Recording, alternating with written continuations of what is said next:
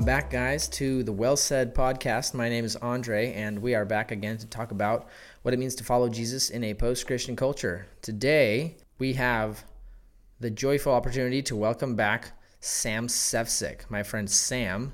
If you're new to the show, he is a uh, pre med student. Is that right? Or is Uh, it yeah. biochem? Or biology, chemistry, um, post baccalaureate, non traditional, pre med, whatever you want to say. It's Yeah. it's complicated, but suffice it to say that's kind of the direction I'm going with my life. He's a smart scientisty student, uh, studying for pre med, looking to be a doctor maybe someday if that's God's calling. Um, and those of you guys who have been listening know, of course, that Sam's been gone for a while because of the crazy. Yeah, I've kind of been MIA, and I don't know. Maybe you're wondering if I got kicked off the podcast after that controversial episode on dating that we did. You know what? That's Um, the last one we did. that is the last one we did. yeah. wow. Okay. I think- I still have the Instagram link in my bio or something on that one. Yeah. It's, it's the latest content Yeah. we produced. It's it's together. some controversial stuff. If you didn't listen to it, go back and listen to it. But so But many so many people have asked me. So uh, where's Sam? So what happened to Sam? So is Sam coming back? so yes, people, he is still alive No, we had a huge falling out. We, we don't talk anymore. Yeah. And um, no, here I am. So He is not banished. So you've had a crazy quarter or semester. yeah, I remember we were really ambitious at first. We're like, hey, we're going to record every single week on Thursday morning. Remember that? Yep. That quickly like, Faded. hopes of that vanished. Instantly. Yeah, and uh, it was a crazy semester for me. Um, basically, I took a bunch of classes at the same time that I shouldn't have taken at the same time, Hmm. and it kind of shellacked me.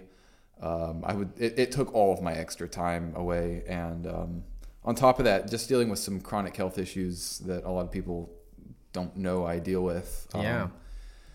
it got me thinking a lot about uh, you know the Christmas season, uh, what it means to walk in Christ in the midst of difficulty and suffering, and um, I thought it would be a good episode for a podcast. So.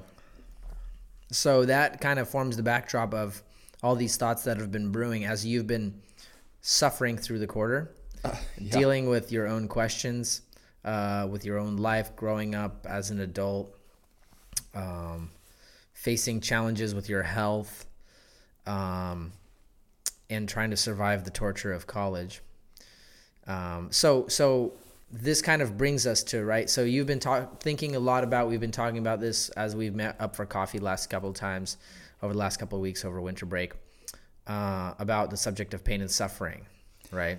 Right. You know, it kind of you become everyone at some point in their life becomes aware of the human condition of Yeah. suffering versus happiness and balancing those two things. Um, and you know, really questioning some of the big things in life. Um, in my case, it was my personal health issues that sort of led me down that road.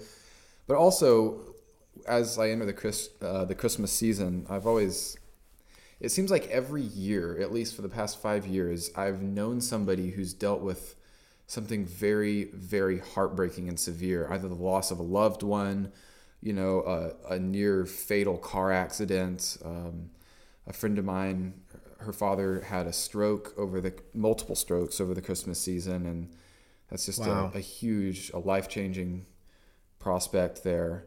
Um, some other people lost their older sister from just kind of a freak illness. Uh, otherwise healthy young woman just died Wow. around Christmas, and Man, it just makes you realize that this is a time that's supposed to be filled with joy and and wonder and togetherness and family. And for some people, it's just such a time of brokenness and loss. And right? um, you know, I think really being believers in this complicated world, we have to be in touch with the suffering of other people and bear one another's burdens as Christ bore our burdens. So, You know, and I think so. You're hitting on something really. Some people. So I, you know, I actually scrolled back and I realized that we did not actually have. We haven't done an episode on pain and suffering.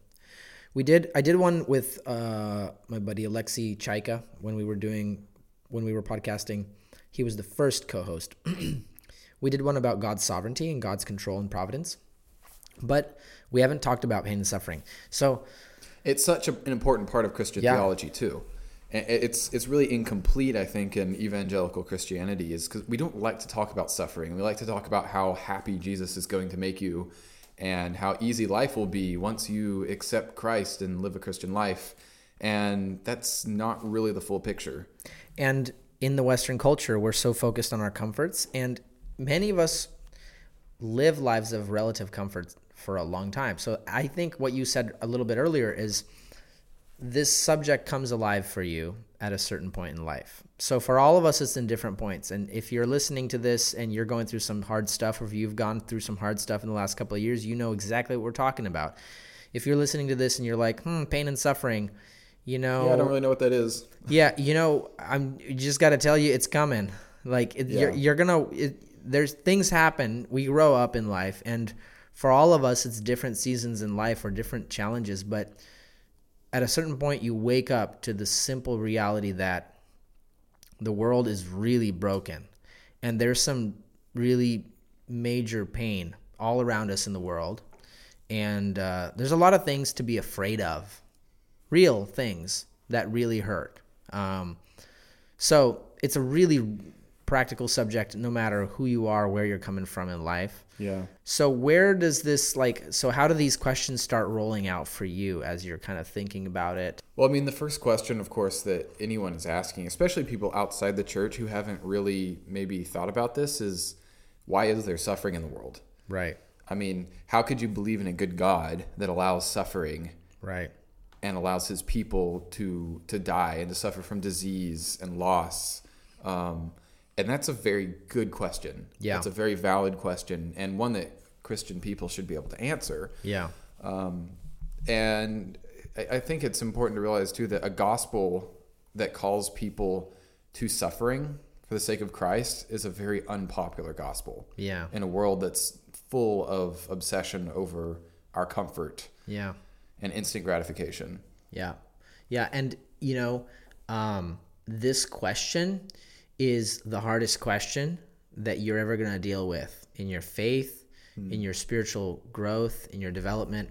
And the important thing to note this is that um, this is not only a difficult question for Christians, the problem of pain and suffering is the most difficult question that every single human being, any religion, any worldview will ever have to deal with. Right. So oftentimes as Christians, right out of the gate, we feel all the all defensive, like, oh shoot, we have to somehow explain God as a good and powerful God and why it makes sense that we believe in him despite the reality of pain and suffering.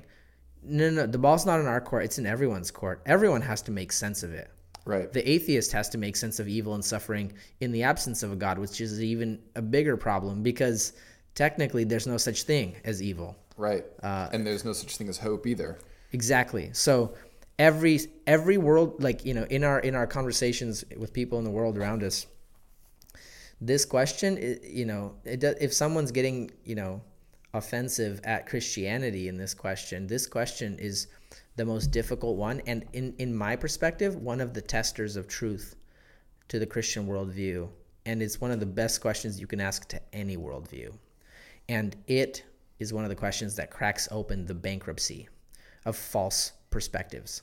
Right. Um, I mean, if you look at kind of the gospel that pervades itself in our culture, it's really one of it's the prosperity gospel, right? Yeah. It's go to church on Sunday, accept Jesus, um, and He'll make you wealthy, healthy, happy, um, prosperous, and that that will be your life. You know, Right. God doesn't want His people to suffer; He wants us to be successful. and happy. And that is true, but maybe not the way that we define that in Western culture. Yeah. Right? Being successful and being happy and being healthy, um, those are not necessarily the same thing for everybody. Yeah, and in in our Western culture, it's generally mean what we Lots mean by that is money. and th- the absence of really it. suffering.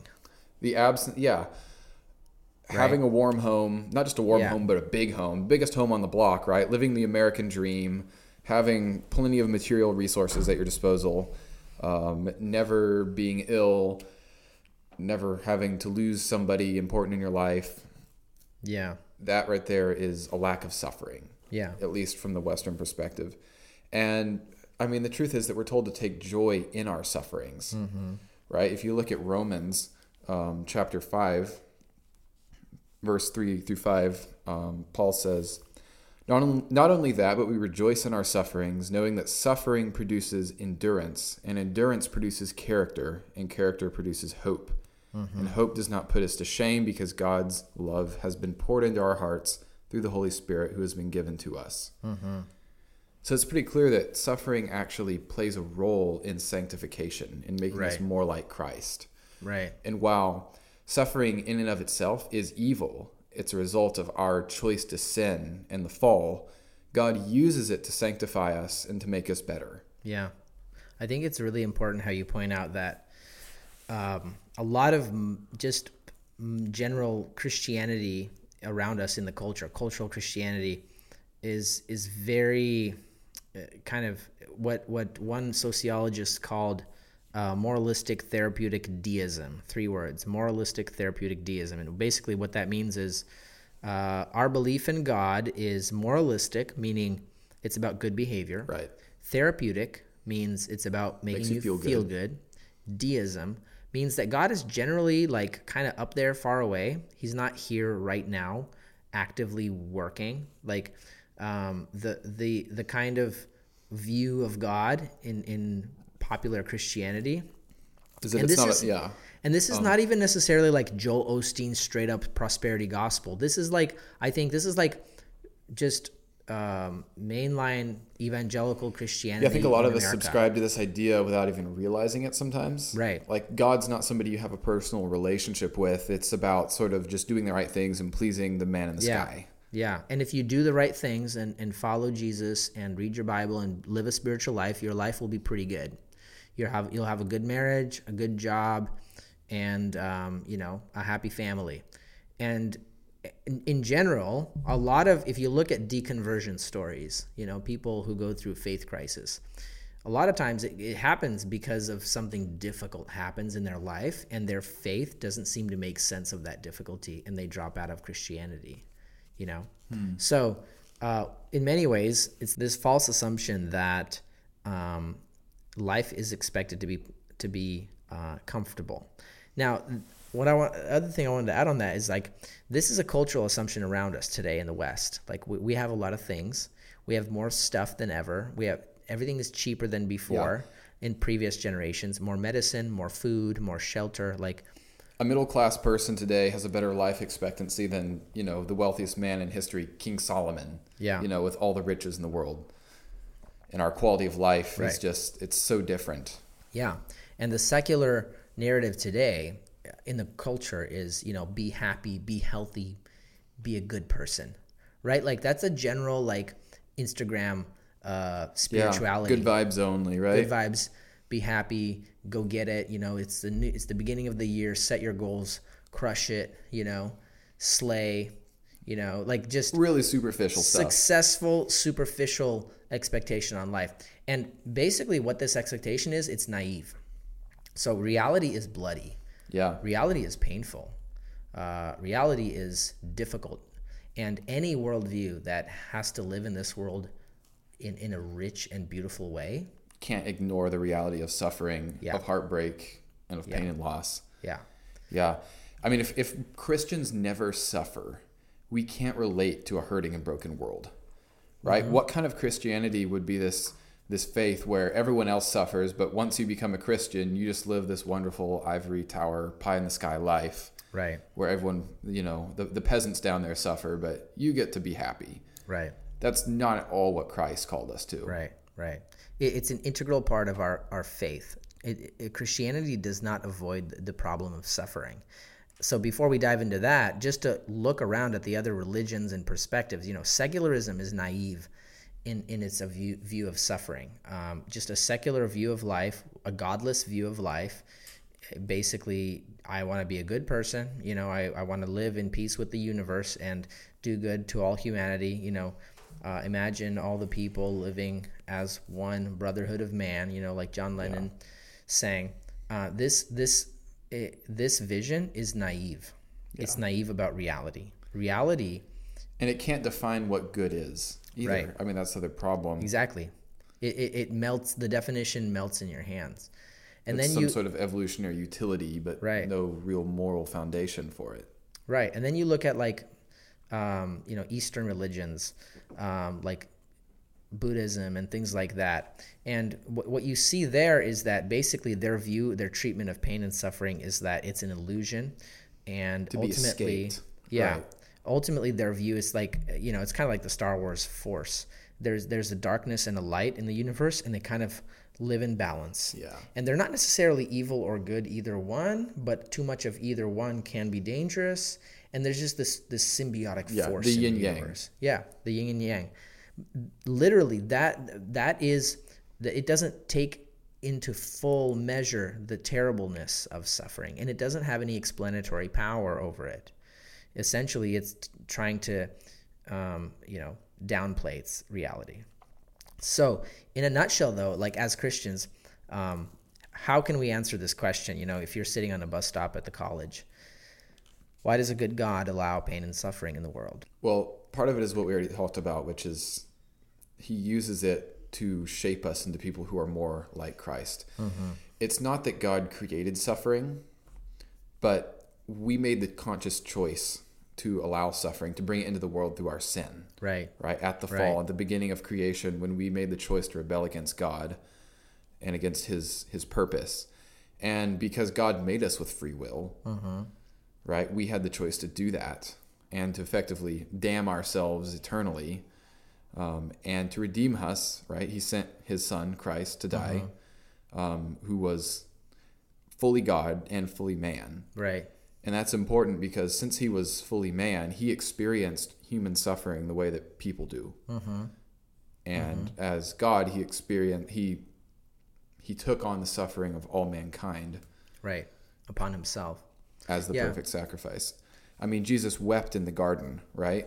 That tells us that he experienced human emotions the way that we do. Right. So, so, and that kind of actually leads back to a, a question that we were we had a discussion in our group uh, a couple months back ago, and that is, you know, it, the the bigger question in Christianity is, from a Christian perspective, is not why would God allow a world where evil and suffering exists. Why would a good and powerful God allow these things? The bigger question from a Christian perspective is why would a good and powerful God allow a world in which he himself would suffer? That is mysterious in the end. And so here's another little kind of side note. No matter what worldview you analyze this question uh, from, every single one of them will have an element of mystery. No Right. one has a perfect answer. No one has a perfect answer. We can't we don't have the mind of God. Even though Right. we're created in his image, we don't have the ability to fully understand these these things. Right. And yet, within the Christian story, the answer is by far the most powerful and compelling. Like you were Right. saying, the original design, so originally, suffering is not part of this world. God created the world to be beautiful and full of life, and death and suffering is not part of the equation. Um, we can have differences on how free will works or whatever, but the basic idea, the basic reality is God permitted evil, but He did not create it or initiate it. God permitted evil to enter into the world through our sin, right? Right. And the the essential truth of Christianity is that God does not erase evil because if he erases evil, he erases all of us because Right. evil is intermixed in all of us. He redeems it, he doesn't erase it. Right. Or or another word to use, redeem is perfect. Another word that I like to use is he defeats it. So he does even more powerful than hmm. to he doesn't just come in and crush evil. God defeats it. God jumps into the arena and defeats evil. He, or or like Paul says, death, where is your sting? You know, in in Christ, Christ has the, the very essence of all evil and suffering in this world is death. It's it's the worst form of evil and suffering. And Jesus comes into the world and he blows a hole through the end of death. He enters death and he comes out the other side, punches a hole out the other side. You know? So if you think about uh, you know, in terms of a a narrative structure, the most powerful, the most powerful vindication is not just to erase an enemy and cause him to not exist. It is to make a trophy out of him. It is to it is to pull all the power out of the enemy. And that's literally what Jesus does. He comes into the world and he says, "Give it, give me all of it." You know. Wow. He takes all of our pain upon himself, our all of our suffering. The worst of all of suffering, God the Father pours his wrath upon the Son, right? And then 3 days later, he rises. You know? So again, th- this still leaves you hanging. But why did God allow evil to exist? Couldn't he have accomplished the story without it? That's a question we cannot answer. You know? But you know, there's many different ways that like Joe Rigney adds to this. He says, God permits evil because evil creates the essential plot tension. Without the plot tension, there is no story. And God is writing a story of love and redemption. And God permitted evil to create the tension that he himself comes to resolve. You know? Yeah, right. That's the meta narrative of God's work in the universe. Right. Is fall, suffering, redemption, and grace. Right. So that that of course that still leaves you hanging, but why did he do it, you know? So the the the ending of Job, what does Job come to? Job when he's suffering and he's asking God why. The essential answer that Job finds and that Job is very satisfied with is I have I have heard about you, Lord, but now I see you, and um, my my mouth is silent. So w- that doesn't mean that God just came up and said, Job, shut up. What happened was God showed up and God showed his majesty to Job. And Job essentially says, I see you in all your glory and wisdom, and even though I don't have the answer why this happened, I don't really need it anymore because I trust you. You know what I'm saying? Hmm. So, so the mystery of the gospel throws you in trust to God, on God. Trust and faith is what resolves the tension. The essential question is Is God worthy of your trust, even though you don't know why He let it happen? Are, do you trust Him enough to let Him take care of it and let you see it at the very end? Every other system tries to resolve this question with you. I will make things right. I will make my life I'll be good enough. I will make my life worth it. I will redeem this. I will show how strongly I can rise above the difficulty. So then, practically speaking, what does this mean? I mean, we, we've talked about the theology of suffering now, but we know we live in a world of suffering, a world of pain, a world of hurt, and how do we deal with that? Like, what are some of the consequences, um, and and how do we overcome that as believers? Yeah, it's interesting. Like we we we're both in healthcare, uh, and we've both seen. You know, healthcare is like the front lines of human suffering, um, and you see people in their worst moments, and you would think that everyone who works in healthcare is like this compassionate, like angels, but a lot of people in healthcare are actually the opposite. They're very jaded. Yeah. and very callous. And, you know, in, in a sense, you don't want your ER doctor to be like feeling sorry for you. You want them to be focused on healing you, like Right. saving you. If they So- felt really sorry for every one of the 30 patients they saw in a They shift, can't do work. Yeah. they wouldn't be able to work. Yeah, yeah.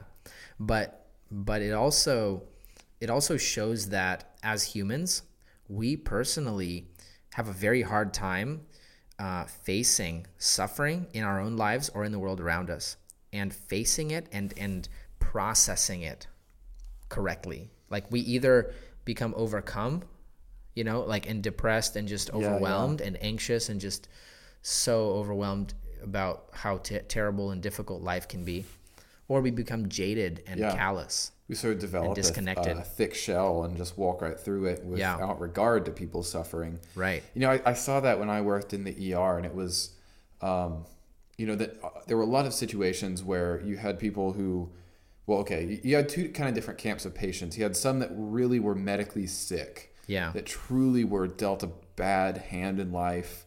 And then you had some that, you know, maybe some days they were sick, other days they were not, but often they had mental health issues, they were homeless or, um, you know, drug addicted, whatever it may be. Yeah. And it was interesting to watch doctors deal with those situations. Um, it was it was almost like they didn't know how to have compassion on those types Yeah. of people. It's like robotic, like mechanical. I'm here to administer medicinal. Yeah, I follow the I follow the medical algorithms. I Yeah. check for this, I check for that. Yeah. If the test is positive for this, I give this. If it's negative, I discharge them. Yeah. Tell them to follow, you know. And um, I, I feel like doctors often, even though they've spent an entire lifetime in looking at suffering, they don't know how to deal with it Yeah. very often. And I think frequently that's just from a lack of perspective on why suffering exists. Yeah, exactly. I, whether we realize it or not, every single one of us has a theology. Yeah. It may not be a Christian theology, but we have a theology of suffering. yeah. And it may be right or it may be wrong.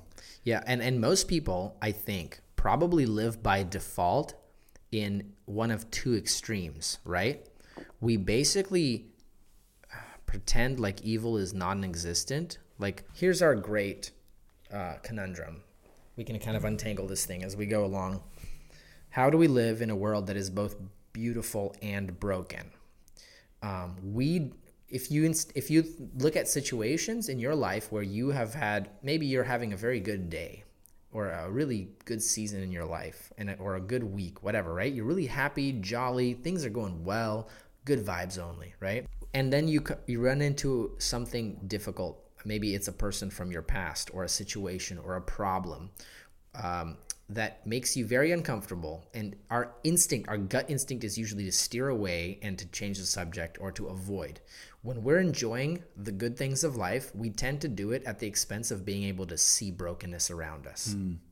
That's why people who have such uh, cushiony lives, lives, and who have lots of money, they have a very hard time feeling real compassion for people who suffer because they just it, it doesn't square with their experience and Right. and it's it's Maybe it makes them disconcerting feel somewhat guilty too. yeah it makes it's disconcerting it makes you feel guilty to be able to enjoy all the blessings of your life and yet know that there is suffering and pain all around you in the world right so you Yeah. got to do or the other way if your life is difficult and people whose lives are difficult they tend to just kind of have a view of reality that's very bleak and very dreary and just like you know real, life life is terrible and painful and that's all That's you can just expect how it is, and it's, it's how, how, it will always yeah be. yeah and it's almost like easier to just say the world is Yeah, broken just to kind of resign yourself to to not doing anything to to change the situation. right right Yeah.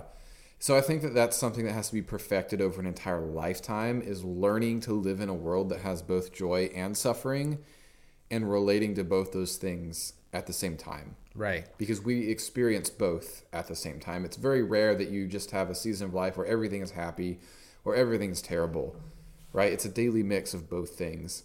right And um, you know that that starts with having a proper perspective on suffering, a Right. proper theology, as we've talked about, and understanding that meta narrative of God's work in the universe. and and your place in it Yes, so so you look right. at Not just a deistic view of Yeah. it, but how we as individuals relate and how we have a role as believers um, in helping to alleviate the world's suffering and to bear the burdens of other people. Right. I remember like a season in my work in the hospital where I had to mentally, emotionally work through the reality of seeing people die and to not just compartmentalize it off to the side to my uh, emergency uh, adventures. You know, like there's this like adrenaline junkie vibe Right. in like the ER and the ICU where you're so excited about emergency stuff and then like you walk away and you're like that person just died. Yeah.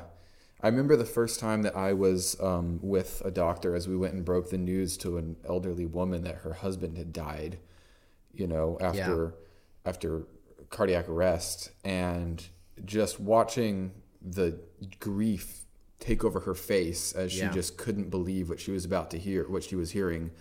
Um, it affects you. It Yeah. really does. Um, and it's not always immediate. It's something that might actually sink in over years Yeah. of realizing, whoa, that was a deep, heavy experience. Yeah. And and I was like forced to pro like I was you know like these situations would haunt me and like I'm like dang like how do I process it as a Christian I had to work through that and be like you know I like literally like uh be almost like being my own therapist in a sense like thinking through that situation was very sad. Uh, that person was in an emergency, and that was terrible to see them suffering. It's it sucks that we had to try to save them and we couldn't save them. You know, there was a lot of good people working very hard to try to save this person, but at the end of the day, death is real, and we have no power over death. Only Jesus does. Yeah. And one day, as I look at you know those situations that I face, I can tell myself also, one day Jesus will defeat that. So that's my hope. And I don't minimize the reality of this sadness. Like almost let that let let the sadness let, be sad. Let yeah, let, let darkness you. Look at the darkness rather than avoid it and, yeah. and and speak gospel truth through it. Yeah. You know? You know, part of the Christian experience is learning how to mourn properly right. in the context of seeing Christ as our redeemer. Right? Right. Because if you don't know how to mourn, you can't properly deal with suffering. Right. But mourning is is temporary. Yeah. Right? Christ's grace is eternal. Yeah. Yeah.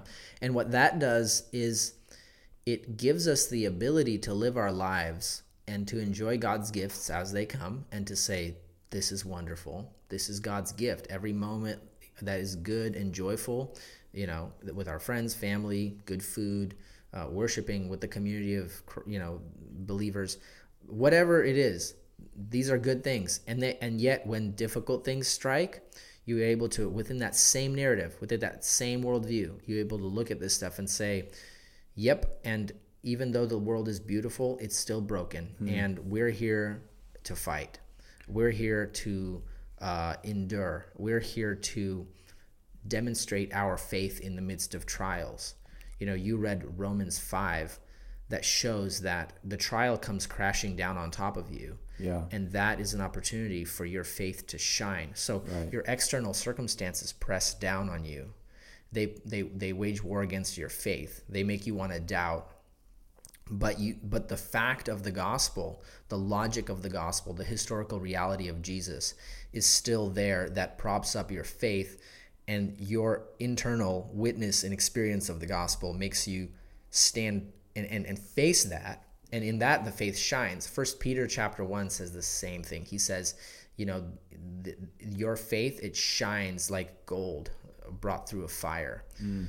so you're able to face dark moments as they come and beautiful gift moments as they come and and you're able to enjoy both in the same existence in the same worldview in the same yeah and what we were talking about at woods coffee the other day was I think we called it throwing a feast in the shadow of death. Yeah. Right?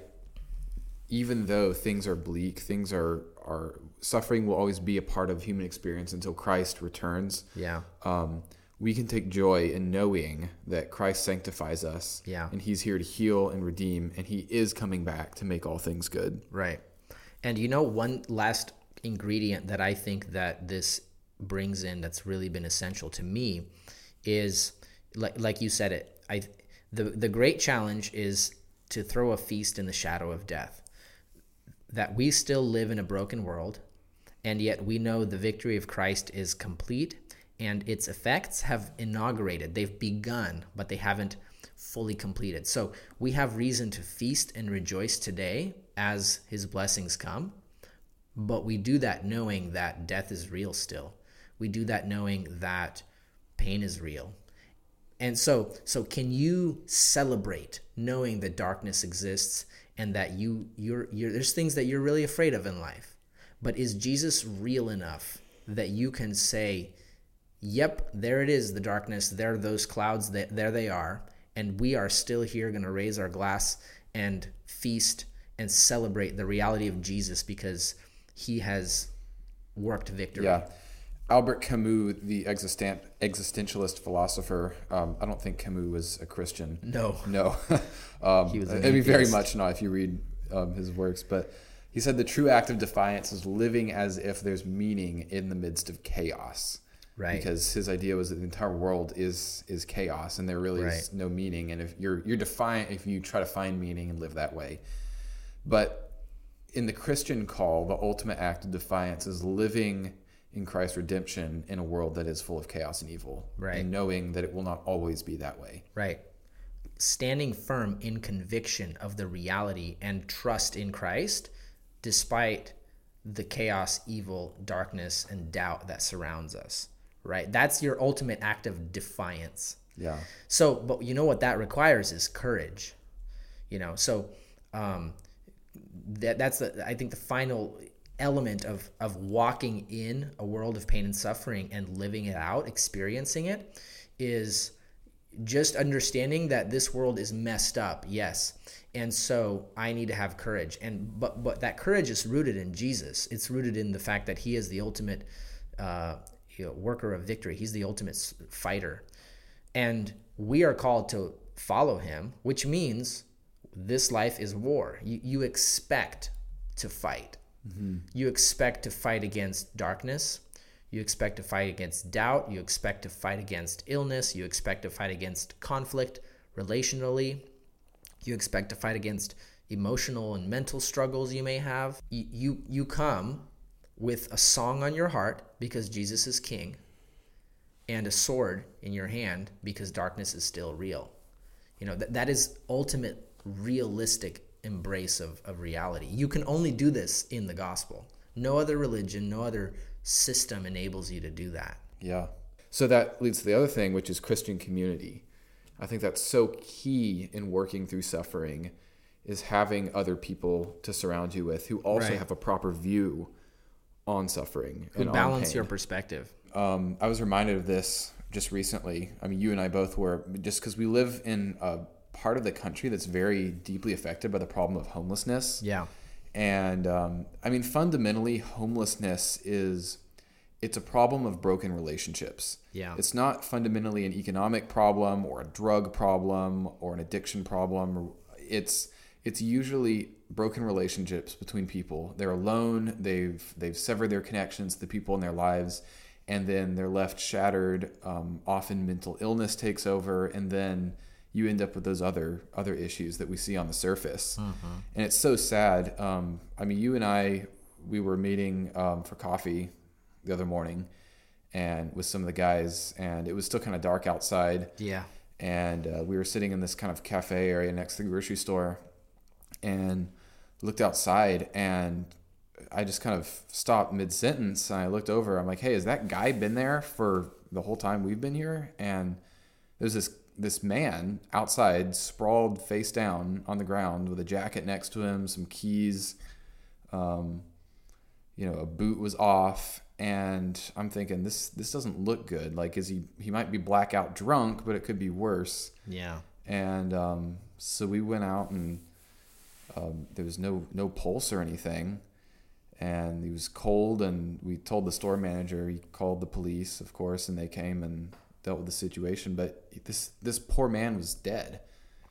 You know, and he froze outside. He froze himself. outside, hypothermia, all by himself during the holiday season, right before the new year right all alone and i mean it's those things that just make you realize that it's so important to have people who care about you yeah well and that in this whole subject of suffering one of the most essential things that is so true to humanity that it's like a universal human language is that we are called to to bear one another's burdens we are called as human beings to alleviate suffering because that is what God has done. Yeah. And that is what we have now in Christ. And as the Christian community, that is what we do, you know? So to be to be Christians is to be living in community and to be bearing one another's burdens as as Paul says in Galatians uh, chapter 6, I believe where that that's what we do you know and so that's one of the ways that god is undoing the evil and suffering of this world is through the life of the saints through the, the family of faith um, and that's what we are called to do. That's how you grow, and one person at a time. It's it's little by little, you know. Yeah. It, we do it in faith, but it's interesting to contrast this very sad situation that we we encountered with at, at, at the grocery store. You know, you go to the grocery store, you don't expect finding yeah. a, a, dead body of a person. And, and even outside. then, this is still different from what we experience in healthcare, where we watch people die, you know, in a hospital bed. Right. Because a lot of times they're surrounded by people who love them. Yeah. Right family, friends, sons, yeah. daughters, um, and that while sad in its own right, at least has a place, you know, in the natural course of life. But to see somebody dead on a sidewalk, frozen to death, is just No I mean, it's identification. heartbreaking. Yeah. Yeah, no identification. It's just, um, but yeah, It- and the that other thing- contrasts with the story from our Christmas service where um, there's this guy who came to our church service on, on Christmas and who was sharing. Yeah. Oh no, this was New Year's, I believe, last Sunday. Were you there? yeah, it was sometime. Yeah, I, I was there. Yeah, and we were. This man gave a little testimony. Basically, this guy just got out of jail. He or prison. He had nowhere to go. Uh, he got let out on Christmas Day, and uh, our pastor went and picked him up. Drove two and a half, three hours to pick him up because our pastor does a a um, a prison or jail Prison ministry, yeah. yeah Bible study, and he got to know him through that ministry. And this man literally was being let out. He had no money, nowhere to go, nobody in his life to turn to. He was just coming out onto the streets December 25th, and so so beautiful to see how the gospel propels us into action, and to see uh, the church, you know, and specifically our pastor, you know, such an amazing man if you know him, come and to bring him home, uh, to bring him into our church, and to surround him with resources, care, both financial, emotional, spiritual. You know, it's all it's all one package. So we suffer, we alleviate suffering through the love of Christ working in us in community.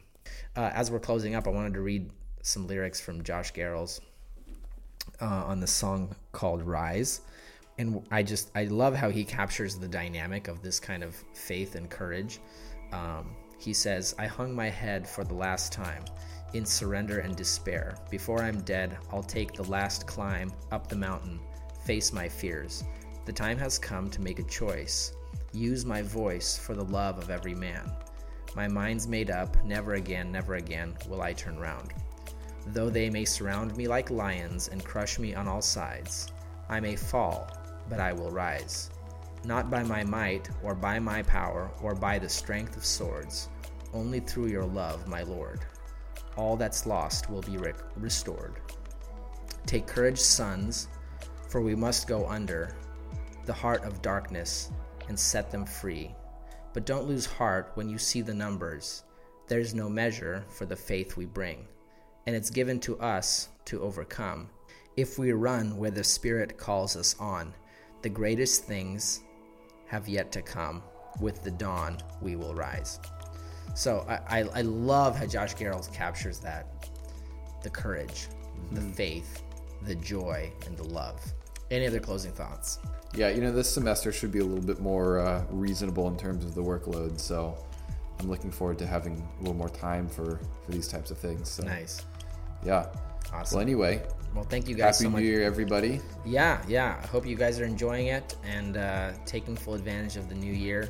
Uh, thank you so much for listening. Please let us know what you think and how these things have been helpful to you. Feel free to share them with a friend and uh, contact us with questions or thoughts. Uh, we're over on Instagram and Facebook.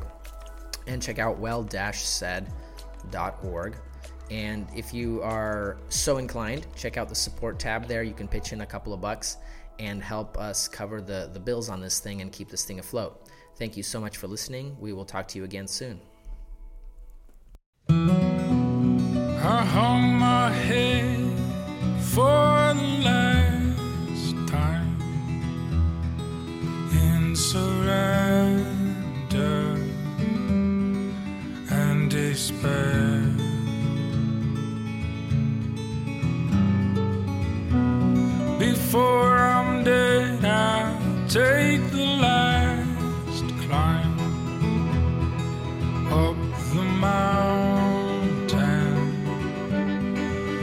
Face my fears.